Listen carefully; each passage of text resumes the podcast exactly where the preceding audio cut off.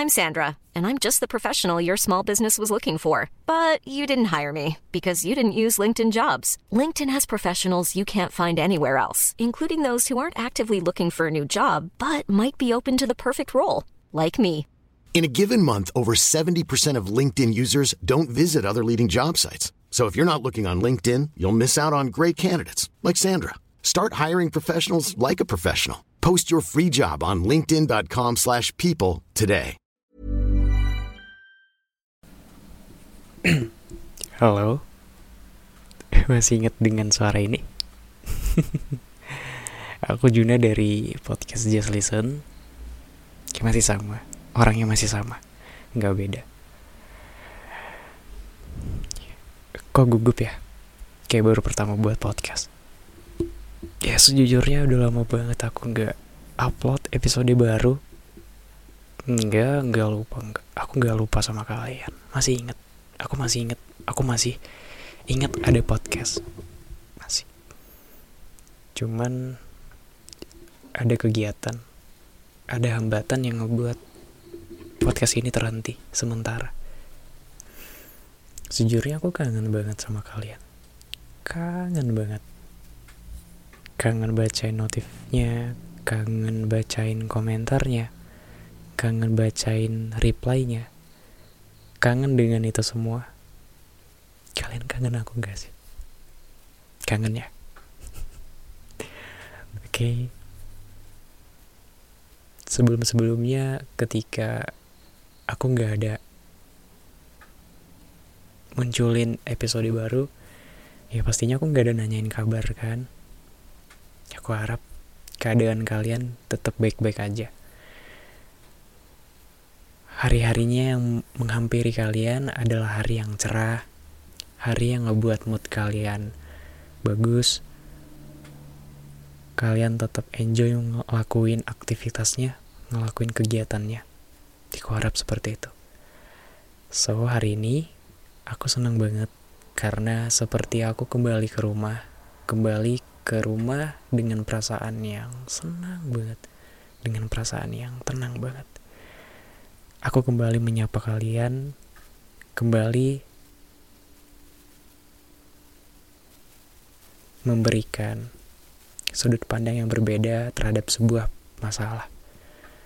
Aku kembali untuk menyapa kalian yang susah tidur, yang gegabah, kita sama-sama belajar, oke? Okay? Ya, kabar kamu sekarang gimana? Aku harap baik-baik aja. Gimana di awal bulan ini? Ada perkembangan? Tapi jangan pernah beranggapan kalau awal bulan, di bulan, bulan berapa sekarang? Bulan Mei, masih awal, pasti memberikan kabar gembira buat aku. Jangan pernah jangan pernah beranggapan kalau bulan itu memberikan kontribusi, memberikan manfaat yang bagus untuk diri kamu. Jangan pernah. Diri kamu ya untuk diri kamu sendiri. Bukan bulan yang bergantung terhadap diri kamu.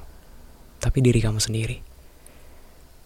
Sesuatu yang buruk sekalipun yang datang di kehidupan kamu, kalau kamu mampu untuk mengelola dengan baik, kamu mampu untuk mengontrol emosi kamu dengan baik, masalah tadi itu pasti hal yang sepele buat kamu. And I think we can do both antara bulan dengan apa yang kamu lakukan besok. Gak besok, tapi nanti beberapa menit kemudian. Seperti beranggapan besok adalah tanggal 1 bulan Mei, bulan yang baru, aku harus mulai produktif, aku harus mulai rajin, aku harus mulai meninggalkan sisi gelap dari diri aku sendiri. Sama seperti kita membeli buku baru untuk belajar besok ke sekolah. Karena buku baru, kita beranggapannya ya ini buku. Karena buku baru, aku harus jaga dengan rapi. Aku harus bu buat buku ini tidak usang. Aku harus memberikan catatan-catatan yang bagus, yang cantik. Jangan ada coretan-coretan yang gak jelas, apalagi di balik halaman paling belakang. Jangan ada coretan-coretan yang ah, meninggalkan jejak-jejak yang jorok banget. Ya seperti itu. Dan sekali lagi dengan dada yang berat, kita berusaha untuk mengucap kata semoga. Semoga ada hal baik untuk hari ini, untuk nanti, untuk esok, untuk seterusnya. Semoga tidak ada lagi hati yang merasakan sakit yang begitu dalam, sepi dan sendiri. Semoga segala apa yang kurang dapat terasa cukup. Dan semoga segala yang cukup tidak dicari kurangnya. Semoga di ujung hari ini kita sama-sama berhasil menemukan satu hal penting adalah rasa syukur. Ada sebuah cerita inspiratif dari CEO Google yaitu Sundar Pichai tentang seekor kecoa yang menjijikan. Di sebuah restoran, seekor kecoa tiba-tiba terbang dari suatu tempat dan mendarat di seorang wanita. Dia mulai berteriak ketakutan. Dengan wajah yang panik dan suara gemetar, dia mulai melompat. Dengan kedua tangannya berusaha keras untuk menyingkirkan kecoa tersebut. Reaksinya menular, karena semua orang di kelompoknya juga menjadi panik. Wanita itu akhirnya berhasil mengusir kecoa tersebut pergi tapi kecoa itu mendarat di pundak wanita lain dalam kelompok. Sekarang, giliran wanita lain dalam kelompok itu untuk melanjutkan drama. Tapi, seorang pelayan wanita bergegas ke depan untuk menyelamatkan mereka. Dalam sesi saling lempar tersebut, kecoa berikutnya jatuh pada pelayan wanita. Pelayan wanita berdiri kokoh, menenangkan diri dan mengamati perilaku kecoa di kemejanya. Menyeruput kopi dan menonton hiburan itu antena pikiran CEO Google itu mengambil beberapa pemikiran dan mulai bertanya-tanya. Apakah kecoa yang bertanggung jawab untuk perilaku heboh mereka? Jika demikian, maka mengapa pelayan wanita tidak terganggu? Dia menangani peristiwa tersebut dengan mendekati sempurna, tanpa kekacauan apa pun. Jadi, CEO dari India ini kemudian bertanya, Lalu, apa yang bisa saya dapat dari kejadian tadi? Ia melanjutkan pidatonya, dari tempat saya duduk, saya berpikir Kenapa dua wanita karir itu panik, sementara wanita pelayan itu bisa dengan tenang mengusir kecoa? Berarti jelas bukan karena kecoanya, tapi karena respon yang diberikan itulah yang menentukan. Ketidakmampuan kedua wanita karir dalam menghadapi kecoa itulah yang membuat suasana kafe jadi kacau. Kecoa memang menjijikan, tapi ia akan tetap seperti itu selamanya. Tidak akan berubah. Kecoa menjadi lucu yang menggemaskan. Begitu juga dengan masalah. Macet di jalanan atau istri yang cerewet teman yang berkhianat, bos yang sok kuasa, bawahan yang tidak penurut, target yang besar, deadline yang ketat, customer yang demanding, tetangga yang mengganggu, dan sebagainya. Dan ini, ada suara binatang kaki empat. Sampai kapan pun semua itu tidak akan pernah menyenangkan. Tapi bukan itu yang membuat semuanya kacau. Ketidakmampuan kita untuk menghadapi yang membuatnya demikian. Yang mengganggu wanita itu bukanlah kecoa, tetapi, ketidakmampuan wanita itu untuk menghadapi gangguan yang disebabkan oleh kecoa tersebut. Di situ, saya menyadari bahwa bukanlah teriakan ayah saya atau atasan saya atau istri saya mengganggu saya, tapi ketidakmampuan saya untuk menangani gangguan yang disebabkan oleh teriakan mereka yang mengganggu. Reaksi saya terhadap masalah itulah yang sebenarnya lebih menciptakan kekacauan dalam hidup saya melebihi dari masalah itu sendiri. Kisah kecoa yang menjijikan ini juga sedikit disinggung pada prinsip utama yang disepakati oleh semua filsuf Stoa, yaitu dikotomi kendali. Bahwa ada hal dalam hidup ini yang bisa kita kendalikan, dan ada yang tidak.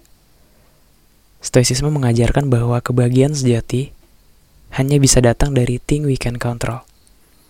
Mungkin jika selama ini kita terlalu fokus dengan hal yang di luar kendali kita, Sampai akhirnya emosi negatif yang muncul mulailah memfokuskan pada hal yang tidak bisa kita kendalikan.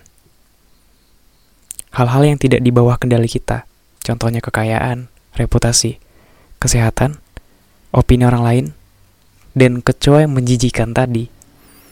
Hal-hal yang di bawah kendali kita, pikiran, opini, persepsi, tindakan kita sendiri, seperti mengusir kecoa dengan tenang, tidak gegabah.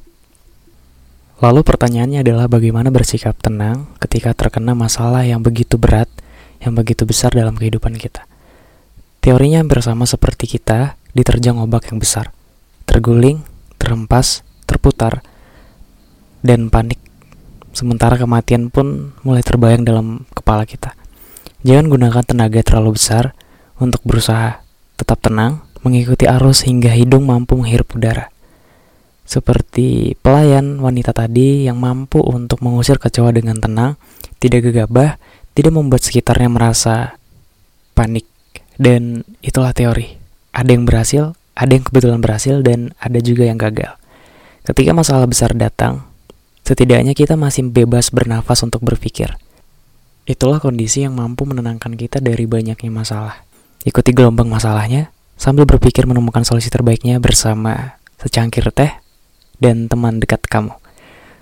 Semoga podcast ini membantu kamu membuka perspektif baru dalam menghadapi masalah. See you next time. Bye-bye. Even when we're on a budget, we still deserve nice things.